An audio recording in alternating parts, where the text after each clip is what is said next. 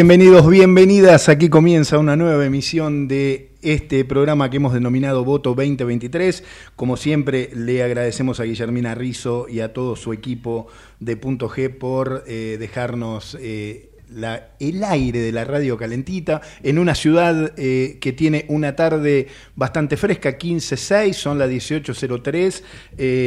Te proponemos acompañarte hasta las 19 horas. Yo quiero contarte que vamos a estar hablando con Roberto García Moritán, precandidato a jefe de gobierno de la Ciudad Autónoma de Buenos Aires.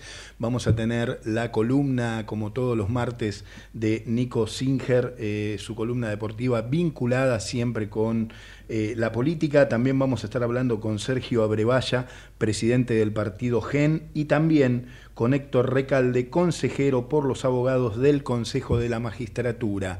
18:04, estás escuchando Ecomedios, 18:04-17 exactamente, arrancamos de esta manera.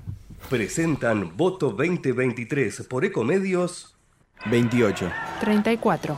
58. 73. No importa si tenés 18 o 70 años, vos también podés terminar la secundaria de forma virtual y desde cualquier lugar del país. Con educación hay futuro. Conoce más en buenosaires.gov.ar/terminala secundaria. Buenos Aires Ciudad.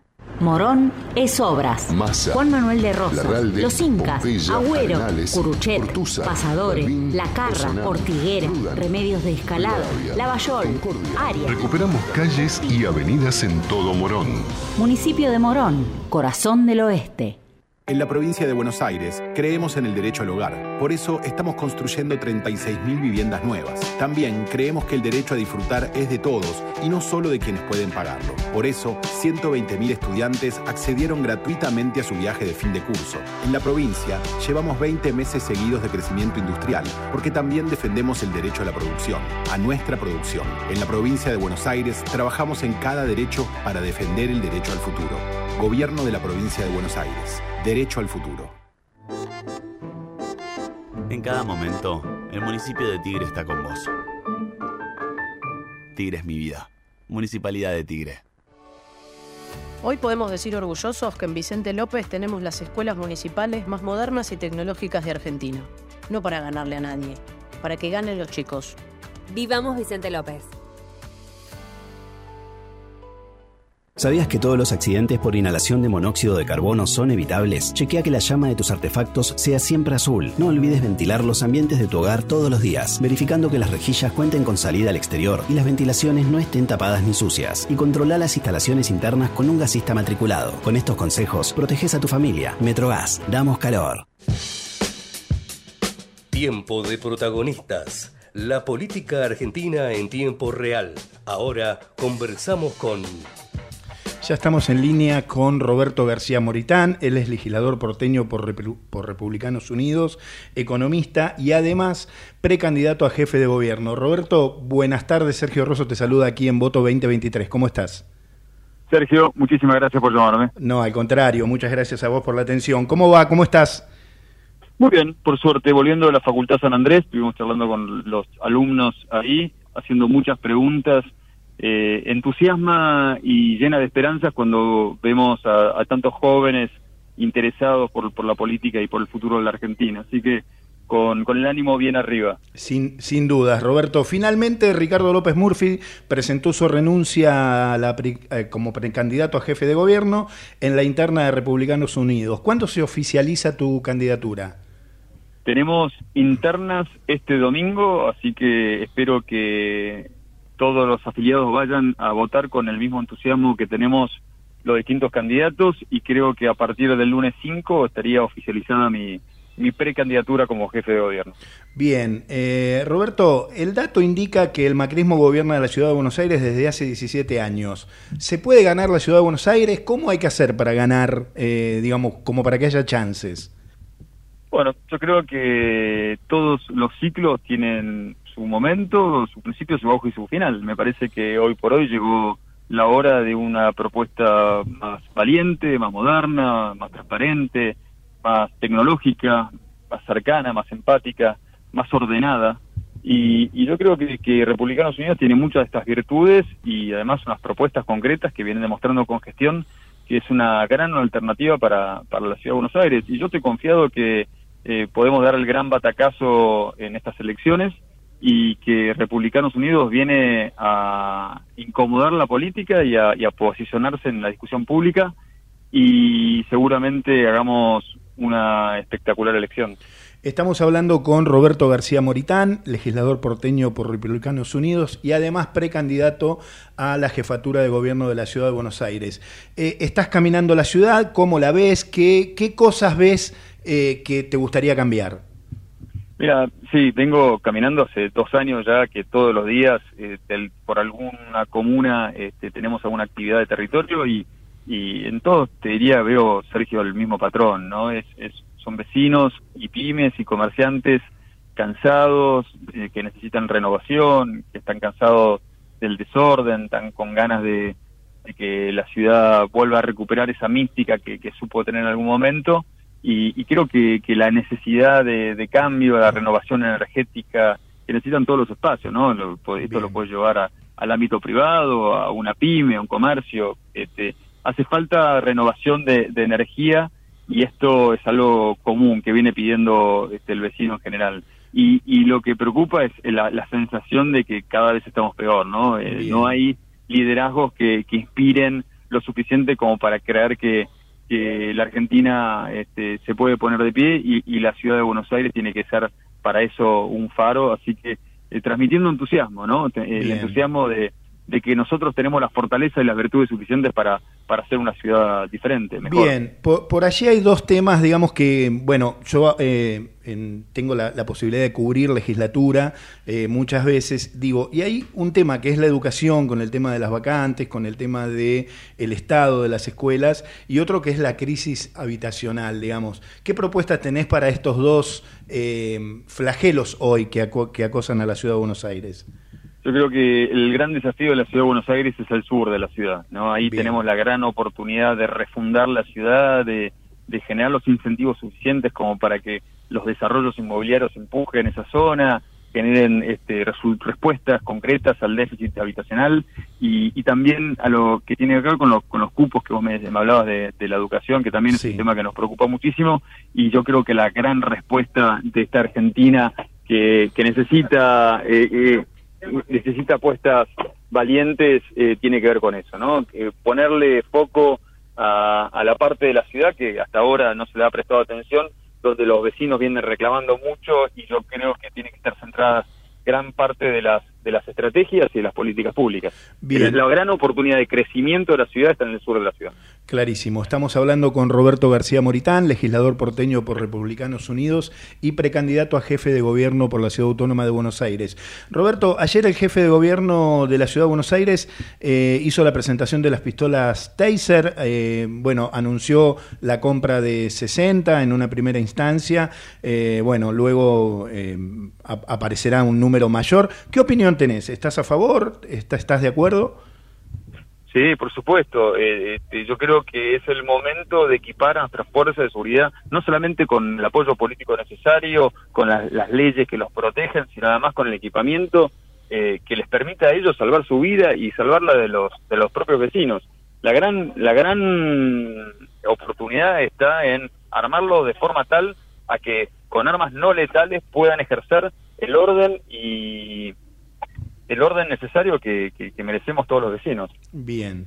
Roberto, presentaste un proyecto antipiquetes, amplianos. ¿De qué se trata? ¿Qué características tiene? ¿Cómo se implementaría? Si le ves viabilidad dentro de la legislatura, si puede finalmente convertirse en ley.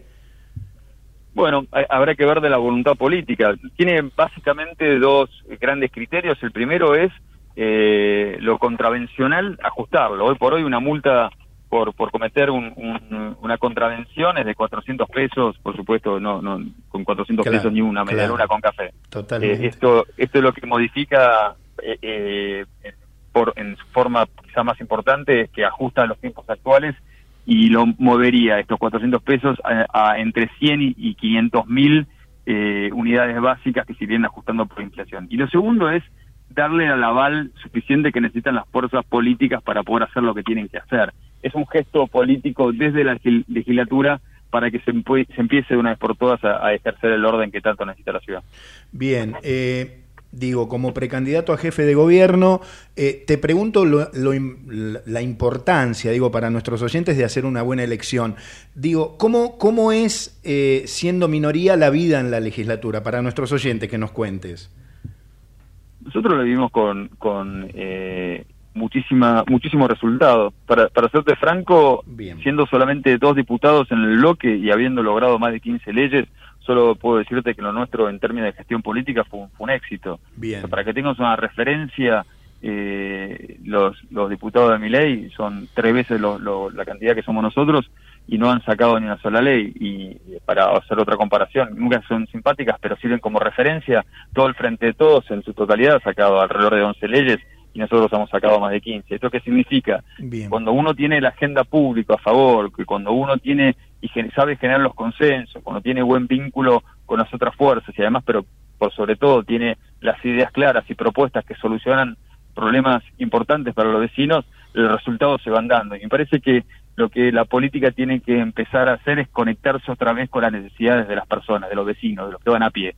Esa desconexión histórica que tuvo la política, que ha defraudado tantas personas y que ha dejado a muchos de los argentinos fuera del sistema político, del sistema, tiene que reconectar con lo que a las personas les resulta importante. Y me parece que ahí la gran ventaja que tiene Republicanos Unidos. Nosotros no venimos de la política, no somos bien funcionales de la política, no somos del sistema político, somos todas personas nuevas, o la gran mayoría personas nuevas, que venimos de otros ámbitos científicos, jurídicos, de la pyme, del sector privado, que entendemos, estamos conectados y nos importa qué es lo que le pasa al ciudadano de pie. Y eso venimos a representar. Bien, clarísimo. Estamos hablando con Roberto García Moritán, legislador porteño por Republicanos Unidos y además precandidato a la jefatura de gobierno de la Ciudad de Buenos Aires. Te quiero preguntar, el jefe de gobierno oficializó hoy como único candidato a Jorge Macri, finalmente allí desestimando la postulación de Fernán Quirós. ¿Cómo lo ves? Digamos, está con licencia en el municipio de Vicente López, ya anunció que finalmente va a renunciar, pero ¿qué opinión tenés al respecto? Que tiene sentido que el PRO vaya con un solo candidato y es un tema del PRO que a quien haya elegido, considerarán que Jorge es el mejor para defender los valores del PRO en la ciudad. A mí me preocupa más que nada qué es lo que le pasa al vecino y estamos trabajando en las propuestas que nosotros consideramos, que tendrán diferencias con la del PRO, supongo, porque nosotros somos un partido liberal, el PRO no es un partido liberal, cual que ellos hacen su interpretación. Pero a mí me parece que lo que viene es interesante porque propone 3 alternativas de este tema, porque estarían los radicales, estaría no sé. Se está entrecortando un poquito, Roberto, no sé si te estás moviendo, se entrecortó un poquito. ¿Ahora me escuchás? Perfecto. Creo que la elección en la ciudad va a ser interesante porque va a proponer de mínima 3 modelos muy diferentes, los radicales, el PRO y el Republicanos Unidos. Nosotros como espacio liberal presionaremos, incomodaremos y llevaremos adelante los debates al lugar donde nosotros sentimos que la agenda social y del vecino de pie está pidiéndolo, así que estoy muy entusiasmado por ese camino. Bien, Roberto, te hago la última desde la óptica como economista. ¿Cómo evaluás estos meses de Sergio Massa? ¿Cómo evaluás la actualidad económica del país? ¿Y cómo crees que se puede salir de este embrollo que estamos metidos? Bueno, la sensación es que este es un gobierno que está totalmente acabado, ¿no? Cuando uno mira la crisis en lo que nos han metido, tiene que ver con que no han sabido leer un poco lo que estamos hablando y lo fuimos conversando a lo largo de toda la entrevista. No han sabido leer lo que le está pasando a la gente de a pie. O sea, cuando vos tenés este nivel de crisis es porque el mercado te da la espalda, y cuando se habla de mercado no hablo de la multinacional, hablo del remisero, del almacenero, del jubilado, del tipo que labura, que ya no cree en nada de lo que pueda proponer este gobierno, por lo que tiene una doble complicación. Primero, porque es un gobierno que ha perdido todo tipo de credibilidad, y además porque todo el mundo sabe que se van. Ahora, ¿qué es lo que puede llegar a pasar? Y tengo la sensación de que si los candidatos a presidente se toman en serio esta elección, presentan planes serios, llevan adelante el debate con madurez, pensando no solamente en cómo se resuelven los problemas, sino también en cuáles son los problemas que hay que resolver y en el orden, y detallando el paso a paso que hay que seguir para que la Argentina salga adelante, pensando en que Tenemos que recomponer el sistema productivo, tenemos que recomponer que la PYME pueda volver a contratar y generar trabajo. Me parece que ahí tiene que estar el foco de la recuperación de la Argentina. Y si empezamos a trabajar con la valentía suficiente sobre las propuestas y las reformas de fondo que hay que hacer, puede ser que a partir de agosto empecemos a sentir la estabilización suficiente de una sociedad que va a volver a creer que a partir de diciembre van por personas más serias para los argentinos. Roberto, muchísimas gracias por la comunicación. Un placer hablar con vos. No, por favor. Gracias, Sergio. Un abrazo grande y que tengas un buen fin de programa. Gracias. Roberto García Moritán, legislador porteño por Republicanos Unidos, además precandidato a jefe de gobierno de la Ciudad Autónoma de Buenos Aires, aquí en Voto 2023.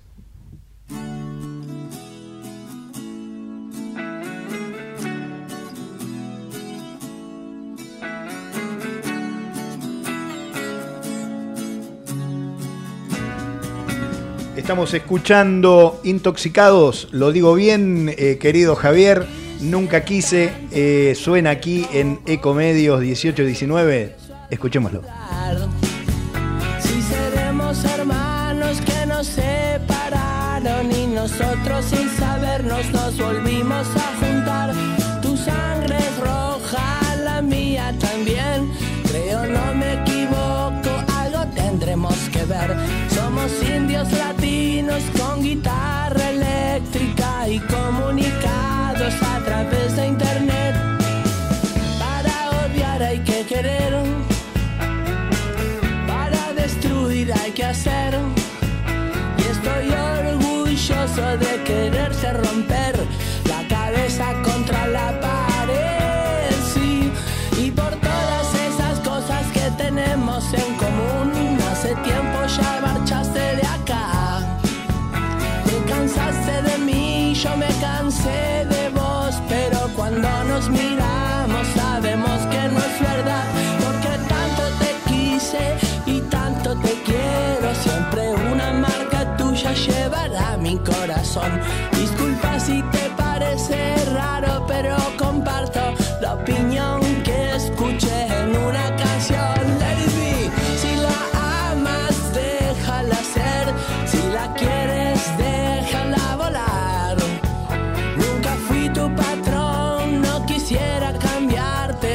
Quiero que pierdas tu personalidad.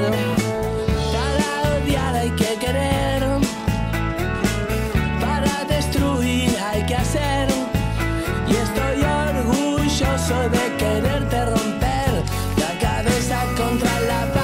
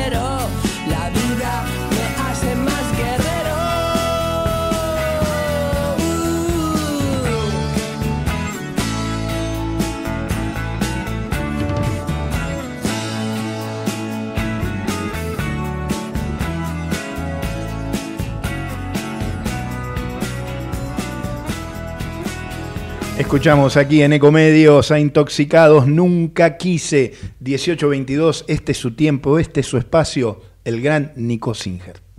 28. 34.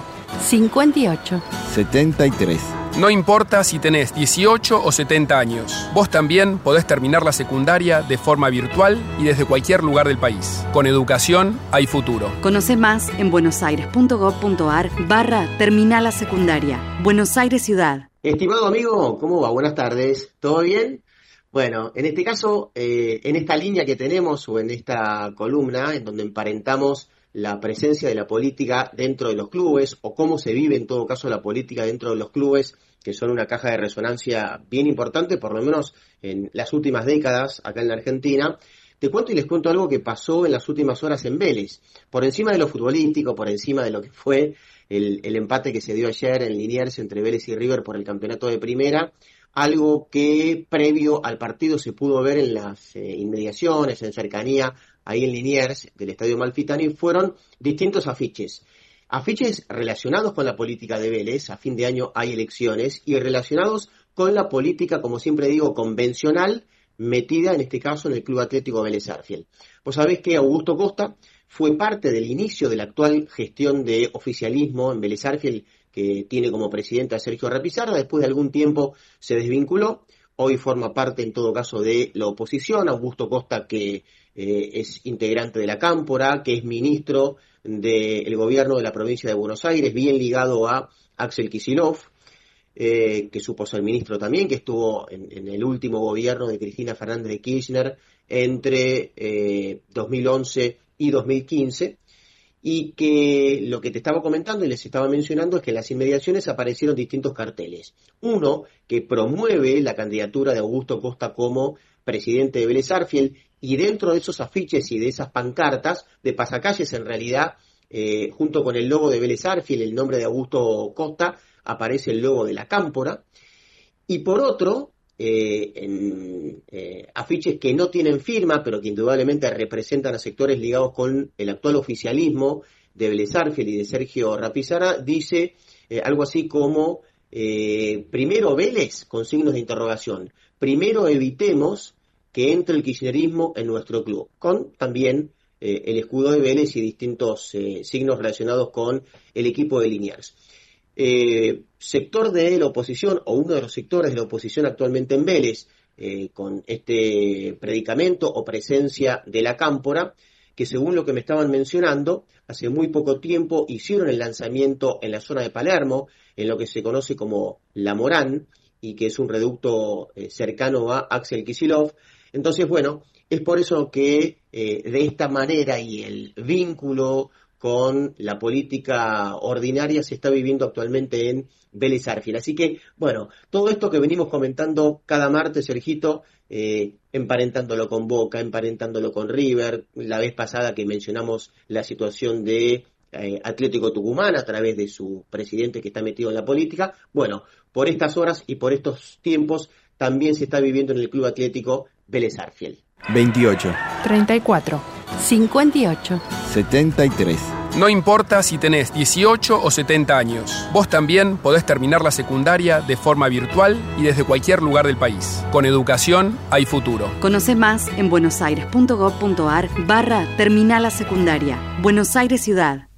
Y ahí nos contaba Nico Singer, bueno, la actualidad política en el Club Atlético Vélez Sarsfield, Augusto Costa, un ministro ligado a Axel Kicillof y nada más y nada menos que a la Cámpora. Nos contaba Nico los afiches con el logo de la Cámpora, además de que el Club Vélez Sarsfield tiene un presente futbolístico bastante malo, bastante catastrófico, con mucho riesgo de descenso el año que viene. Bueno, allí como siempre le agradecemos al gran Nico Singer por toda la actualidad que nos trae vinculada al deporte con la política. Y hablando de política, yo te propongo que ahora escuchemos el resumen de audios que preparamos esta semana. Esto es lo que pasó en la semana en Voto 2023. La dinámica interna del Frente de Todos termina sintetizando en una sola lista. Bueno, habrá una sola lista. Si eso no es así, habrá una, dos o tres o cuatro listas, lo que termine generando la posibilidad de que se vea hacia el interior del Frente. Lo que estoy en desacuerdo es que se intenten forzar situaciones. Es una decisión tomada. La hago con toda responsabilidad y convicción. Yo no quiero participar en una PASO por participar o competir, sino que estoy convencido que esa PASO me va a dar el envión para luego llegar a la elección general.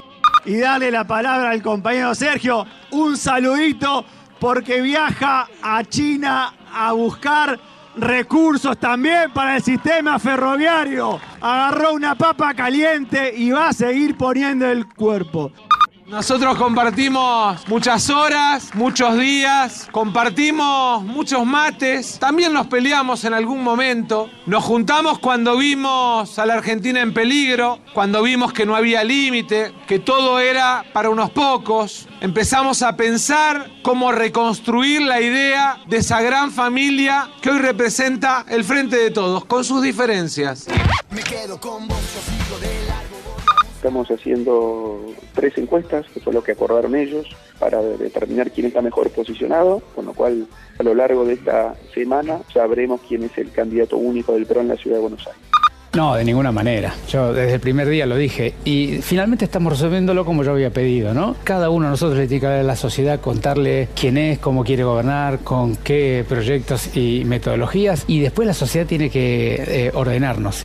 Lo que pedíamos era la posibilidad de ir a interna, no estaba buscando ninguna adhesión, salvo la de Lilita, que siempre me acompaña, y ahora también con Horacio, así que estamos caminando la matanza. Con Diego Santilli venimos desde hace mucho tiempo, y acá veo algo distinto a lo que ha sido anterior.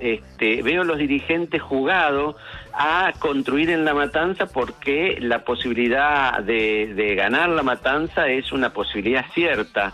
Diego viene cada 15 días más o menos a recorrer barrios con nosotros y la verdad que nos va muy bien en la relación con la gente, ¿no?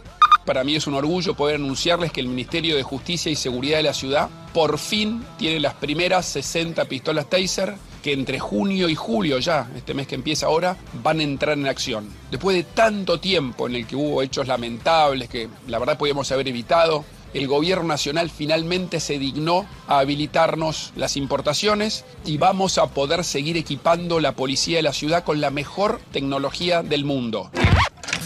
Hola a todos, yo soy el león. Nosotros ya tenemos definido hace rato quién va a ser el candidato a gobernador por la provincia de Buenos Aires, pero de vuelta, la ansiedad de los medios es un problema de ansiedad de los medios. O sea, nosotros vamos a hacer los anuncios que consideremos pertinentes para cada momento. Esta semana se va a conocer una persona que va a tener un rol muy importante. Capital Federal, una candidata. Estamos hablando para la Cámara de Diputados. Me metí en un lugar bastante complicado. La Matanza fue gobernada 39 años por un gobierno peronistas y nunca avanzó. Cuando estuvo Juntos por el Cambio también en el país, quizás nosotros también queríamos o apostábamos a un cambio y nunca cambió tampoco. Entonces creo que es el momento de que la gente de La Matanza realmente vea un cambio. No es tan difícil cambiar La Matanza, hay que dejar de robar y hacer las cosas bien, nada más. Creo que eso es lo importante. Como digo siempre, soy matancero de toda mi vida, me crié ahí. Creo que mejor que yo no conoce nadie La Matanza. Le vas a preguntar al intendente Fernando Espinosa dónde quiere Oro Verde, Barrio Esperanza, no debe tener ni idea. Yo lo caminé, lo viví, así que creo que esto es importante que un matancero. Esto fue el resumen semanal en Voto 2023. Es una sección que me gusta mucho, el resumen de audios. Me voy a detener en dos cosas. ¿Qué cantidad de candidatos que hay de precandidatos para el municipio de La Matanza? La verdad que son un montón. Ahí hay una interna bastante feroz que se las trae y que vamos a estar ocupándonos en los próximos programas. Y también el audio de Fernán Quirós es en declaraciones a un medio ayer donde decía que no se bajaba y que estaba de acuerdo con el sistema de las encuestas. Y bueno, finalmente, como todos saben hoy, el jefe de gobierno de la Ciudad Autónoma de Buenos Aires, Horacio Rodríguez Larreta, finalmente anunció que Jorge Macri va a ser el único candidato por el PRO en la Ciudad de Buenos Aires. Vamos la radio.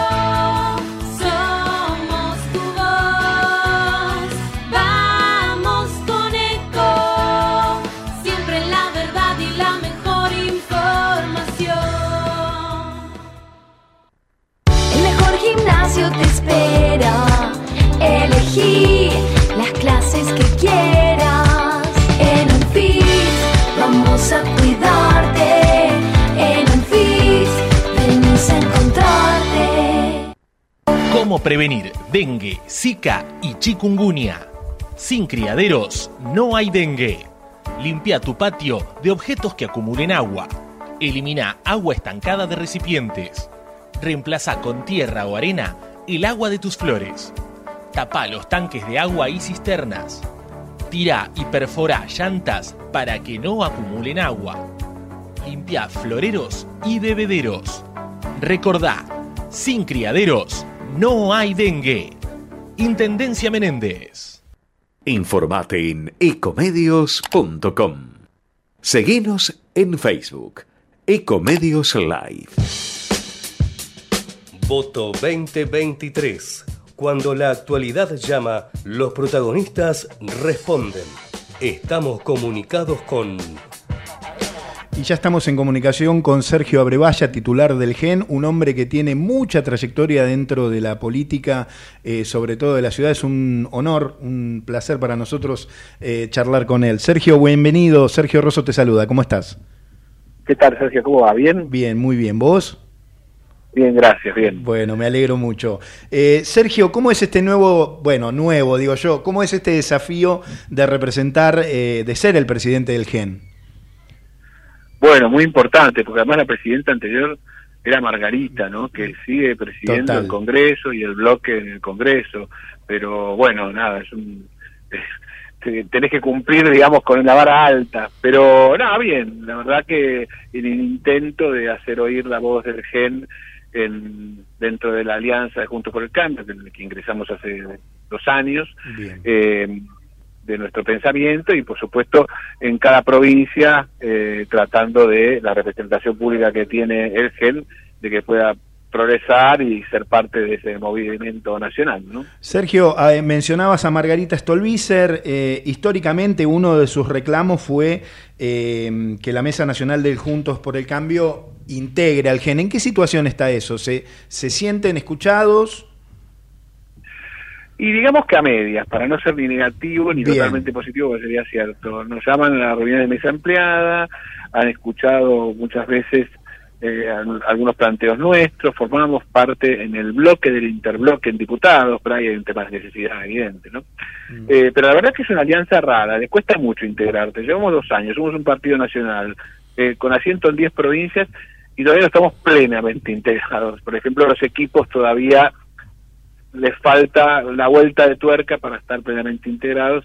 Pero bueno, nada, nosotros seguimos adelante porque la responsabilidad hoy es hacer las cosas bien y no estar preocupado por si le cuesta más a uno o no integrarte, ¿no? Y ellos creo que de todas formas lo hacen despacio porque les cuesta lo nuevo, ¿no? Lo nuevo en el bien. Sentido de ingreso, porque nuevo no somos. No, por supuesto. Sergio, estas internas que hay en Juntos por el Cambio, ¿crees que pueden llegar a perjudicar a la coalición? Y en el mismo sentido, ustedes van, ¿qué candidatos tienen ustedes hoy, digamos, para competir en las próximas elecciones dentro de la coalición? Mira, primero te digo algo, ahí agrego algo positivo enlazando. La última reunión de la Mesa Nacional Amplia de Juntos por el Cambio, que nosotros ahí sí estuvimos, fue una reunión exclusivamente de economía. No se habló de candidatura de nadie, ni problemas provinciales de nada, solo de economía. Hubo un debate entre los candidatos presidenciales, los otros y los economistas de cada uno, por la economía que se venía. Es decir, en ese sentido los veo dándose cuenta, a pesar de que las peleas públicas son fuertes, de que lo importante va a empezar el 11 de diciembre, ¿no? Y que eso no te deja margen para estar peleándote. Pero yo los veo en ese camino, o nos veo en ese camino, pero veo al resto de los integrantes que se da cuenta de que es así, con responsabilidad, y que nada, tratan de construir. Por supuesto, la vorágine de las peleas políticas se nota siempre en los medios más que lo otro, ¿no? Sí. Pero los veo buscándolo. Nosotros lo acompañamos, yendo a la segunda pregunta tuya, sí, a Facundo Manes en su candidatura Bien. Hace 2 años, pero nosotros vemos que eso llegará un momento en el cual tomará la decisión de si seguirá o no. Ahí hay un cuadrante que es más del pensamiento del desarrollo y de largo plazo, al que pertenece Facundo, del cual está la Reto también, y hay otro más del corto plazo, en el cual podría estar Patricia, o el liberalismo ultranza y no del desarrollo, Bullrich o Esper, ¿no? Así que me parece que En ese sentido nosotros, más allá del candidato preciso, estamos del lado de los dos que están en ese sentido, ¿no? En el pensamiento de mediano plazo, desarrollo, industria del conocimiento, y Semanes, desarrollo, utiliza también la recta, creo que es por ahí. Bien, o sea, sería indistinto, apoyan al que sea, digamos. No es indistinto respecto de qué cuadrante, ¿no? Bien. Nos da la impresión de que el otro sector, el de Patricia, en el corto plazo, nosotros no estaríamos en esa mirada, o en el desperse, si eventualmente bien, se presenta bien, dentro, ¿no? Bien, bien. Ahí A ver, esta es una pregunta que digo, en el viejo espectro de la izquierda y la derecha, ¿en qué lugar se ubica el GEN? ¿Es un partido socialista, de centro izquierda, progresista? ¿Cómo se define dentro de la coalición? Sí, centro izquierda, progresista está, muy maltratado el término. El kirchnerismo lo maltrató, lo confundió Bien. Con algunos conceptos que terminaron irritando mucho a la población 16 años después, pero por su mal uso, pero te diría socialdemócrata, ¿no? Al estilo europeo, con un pensamiento de desarrollo donde el Estado tiene sentido. Ahora, por supuesto, todo depende de en qué etapa estás y en qué país estás, cómo pensás las cosas. En la Argentina de hoy tenés que pensar un poco más para el desarrollo, en cómo favoreces a las pymes para que puedan dar trabajo, ¿no? Así que ese aspecto, digamos, que por ahí en los últimos 10 años se escuchaba menos, hoy es primordial. Bien, estamos hablando con Sergio Abrevaya, titular del GEN. ¿Está garantizada la permanencia del GEN dentro de la coalición? Digo, por esto que vos manifestabas, que se sienten escuchados a media, digamos, luego de 2 años. Digo, es un sector con mucha representación, como bien lo decías vos, sobre todo en las provincias, digamos. ¿Hay alguna posibilidad que en algún momento digan, bueno, hasta acá llegamos? No creo, no. Yo creo que va siendo un proceso de integración lento. Como te decía, nunca vi una alianza que está retardando en resolver estas cosas. Bien. Pero me parece que les cuesta a los que fueron fundadores, pero no, para nada creo eso. Es decir, hablamos, congeniamos, como te decía, en las reuniones, no en la de mesa nacional de los 4 partidos, que son los fundadores, pero sí en la ampliada estamos, es decir, esas medidas, pero increyendo a que sea todo, ¿no? Bien. Sergio, la última de mi parte, la Corte Suprema fue puesta de alguna manera en el banquillo de los acusados por el gobierno. ¿Son legítimas esas críticas que hacen desde el oficialismo? ¿Qué opinión tenés vos y tiene tu sector?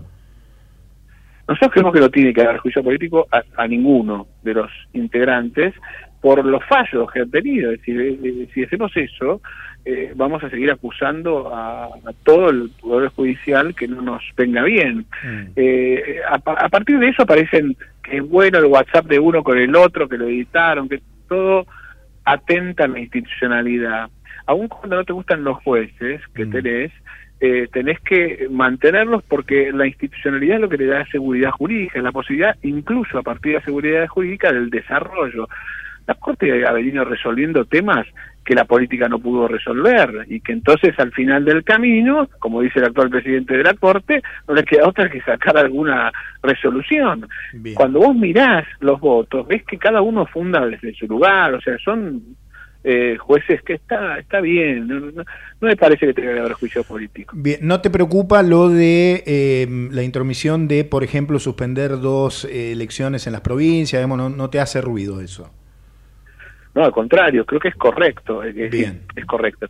Me parece que es correcta la intervención. El fallo puede ser que yo lo habría pensado de otra manera, como siempre, no siempre los fallos gustan. Bien. Pero sí, la verdad que era una locura. Es como dice, te lo digo de esta manera, se lo dijo Gioja se lo dijo Uñac.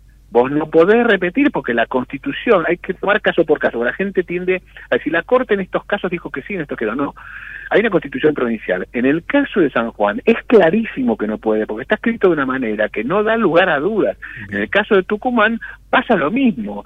Ahora, es un fallo, el que esperamos que ocurra, que sea como sea, el de Infran va a ser diferente, porque la Constitución no dice lo mismo que estas 2 provincias, sino que es un planteo que va enlazado respecto de la Constitución Nacional. Ahora, ¿puede la Corte intervenir? Sí, en el ordenamiento argentino la Corte es la última que puede intervenir. ¿Es así? Bien, clarísimo. Que... Sergio, muchísimas gracias por la comunicación. Seguimos en contacto. En cualquier momento te volvemos a llamar. Y un gusto, gracias. Un placer enorme. Sergio Abrevaya, titular del GEN, aquí en Voto 2023. Llevo en mis oídos la más maravillosa música que para mí es la palabra del pueblo argentino. Con la democracia se come, con la democracia se educa, con la democracia se cura. Díganme, no lo voy a defraudar. Dicen que soy aburrido. El que depositó dólares recibirá dólares. ¿Qué te pasa, Clarín? Yo, Cristina, pelotudo. ¡No se inunda más, carajo! Si me pierdo, yo me encuentro. Si me caigo, me levanto. El secreto en esta vida es seguir cantando. Voto 2023. El cimiento para cerrar la grieta.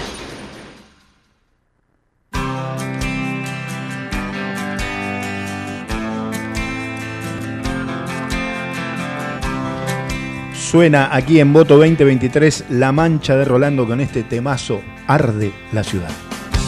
Tu equipo volvió a ganar. Te prendieron 1000 bengalas hoy. La banda grita tu nombre y ves como la se va a caer, pero tu estrella no está más, se la llevó la mañana. Oh, arde la ciudad, llueve en tu mirada gris, la gente festeja y vuelve a reír.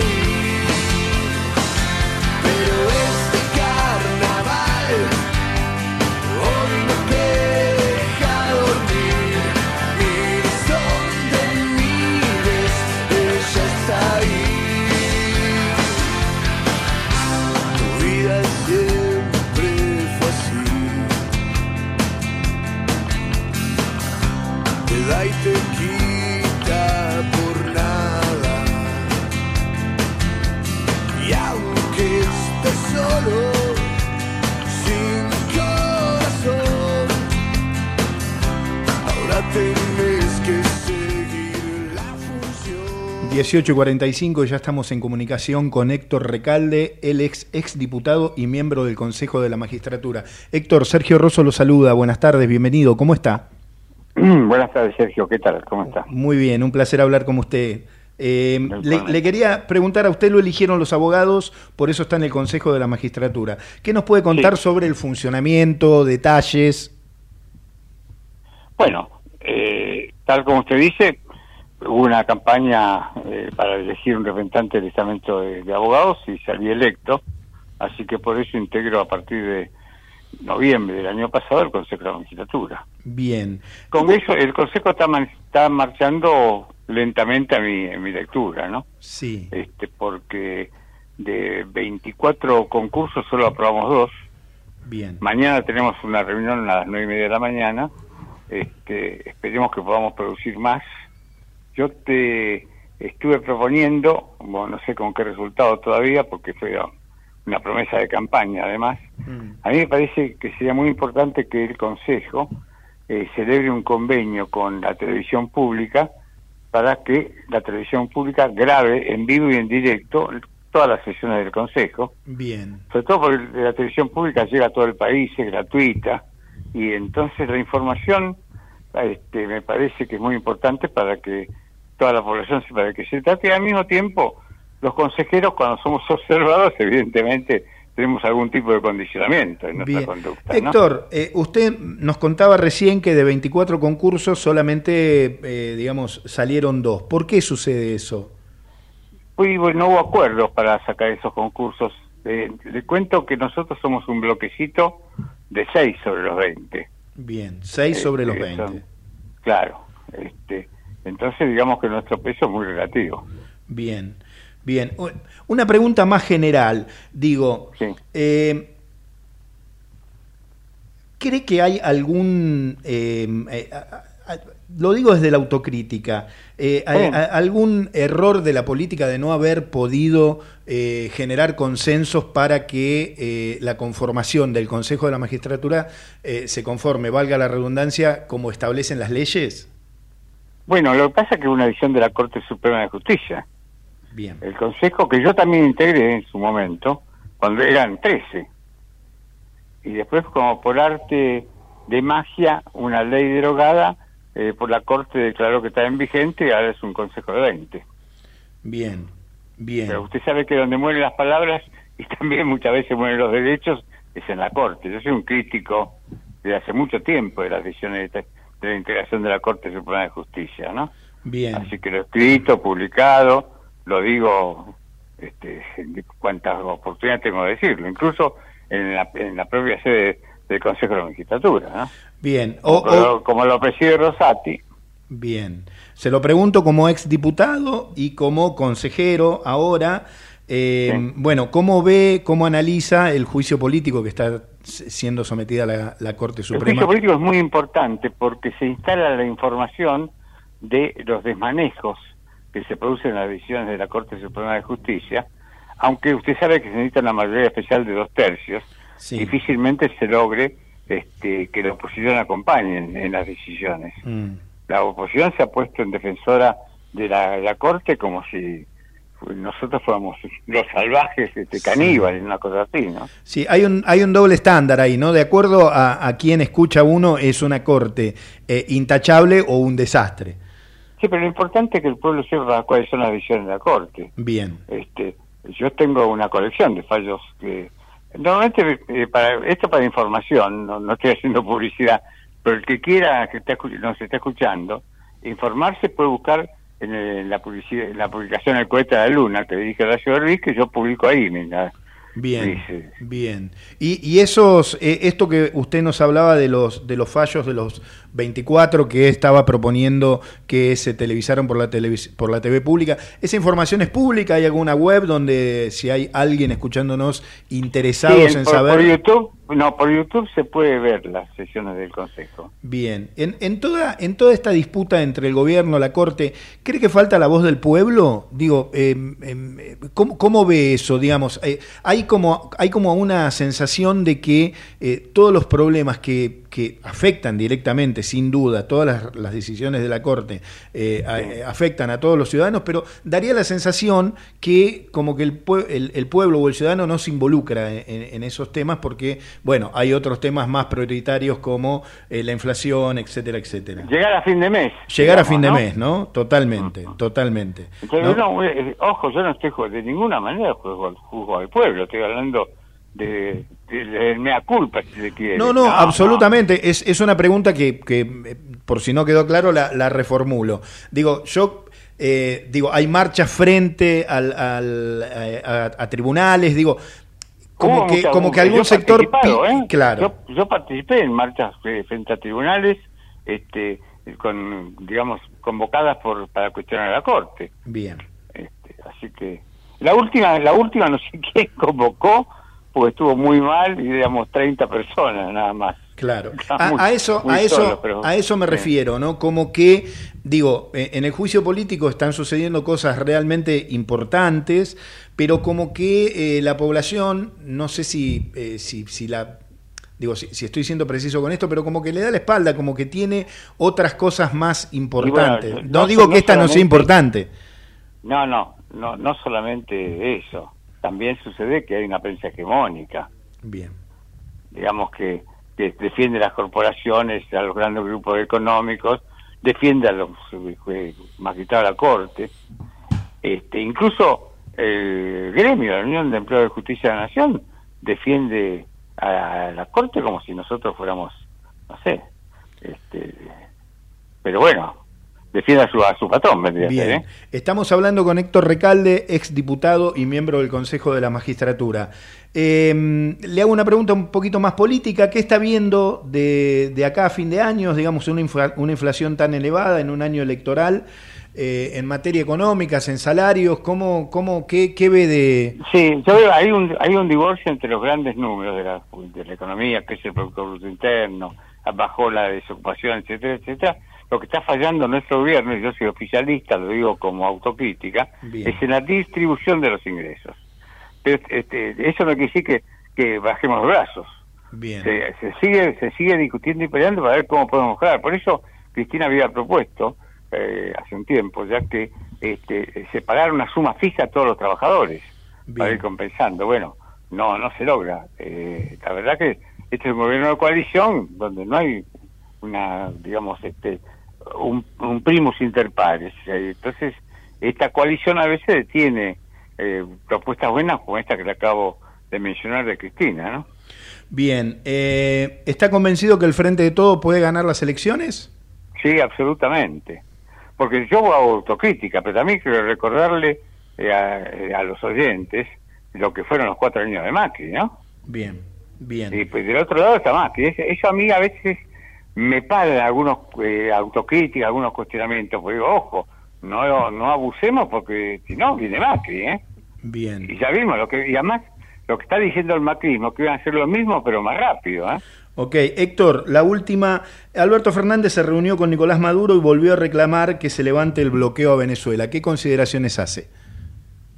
Me parece bien, digamos que no solamente, o sea, ¿cuánto tiempo Cuba sufre también un bloqueo, no? No puede ser, hay que respetar la autonomía de cada pueblo, ¿no? Bien, bien.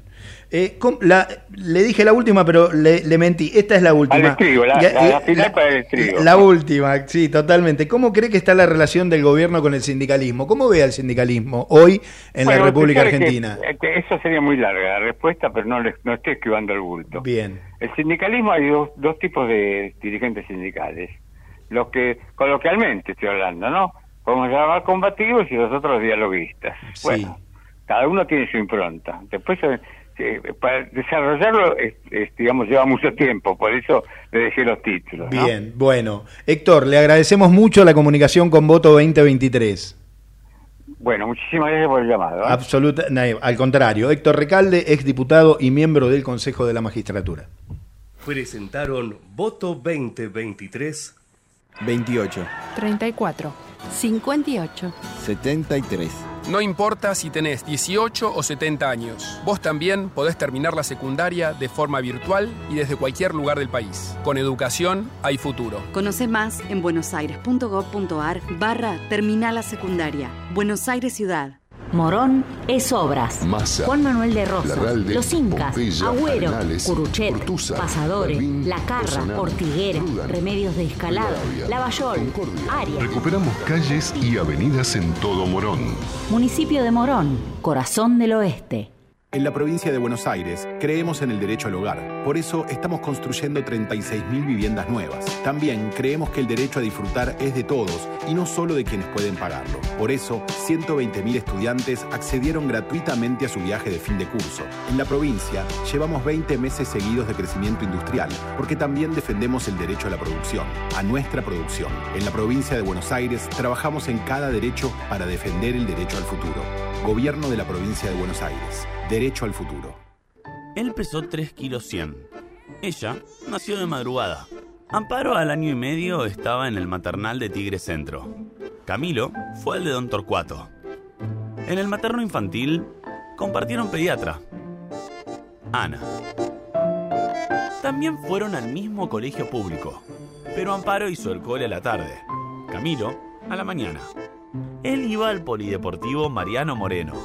Ella al Teatro Pepe Soriano. Un día, en una plaza, se conocieron. Para no separarse nunca más. En cada momento, el municipio de Tigre está con vos. Tigre es mi vida. Municipalidad de Tigre. Hoy podemos decir orgullosos que en Vicente López tenemos las escuelas municipales más modernas y tecnológicas de Argentina. No para ganarle a nadie, para que ganen los chicos. ¡Vivamos Vicente López! ¿Sabías que todos los accidentes por inhalación de monóxido de carbono son evitables? Chequea que la llama de tus artefactos sea siempre azul. No olvides ventilar los ambientes de tu hogar todos los días, verificando que las rejillas cuenten con salida al exterior y las ventilaciones no estén tapadas ni sucias. Y controla las instalaciones internas con un gasista matriculado. Con estos consejos, proteges a tu familia. MetroGas. Damos calor. Voto 2023. Seguinos en redes, en Instagram como Ecomedios Voto 2023 y en Twitter como Voto 2023. 21:58 nos estamos yendo, gran programa hoy. Yo quiero contarte que hacemos este Voto 2023, Gerardo Subirana en la operación técnica, Javier Martínez en la edición, Daniela Feingold en la producción periodística, Javier Pensic en la producción ejecutiva. Sin ellos, nada de lo que vos escuchás aquí todos los martes sería posible. Le agradezco también a Bruno Botone que nos hace, me están haciendo seña, Fer Subirana me dice, pero bueno, ahí lo están viendo por YouTube. No, te contaba, también le quiero agradecer al gran Bruno Botone que nos hace toda esta compilación de audios. Nos encontramos el martes que viene a las 18 horas aquí en Ecomedios para hacer otro Voto 2023.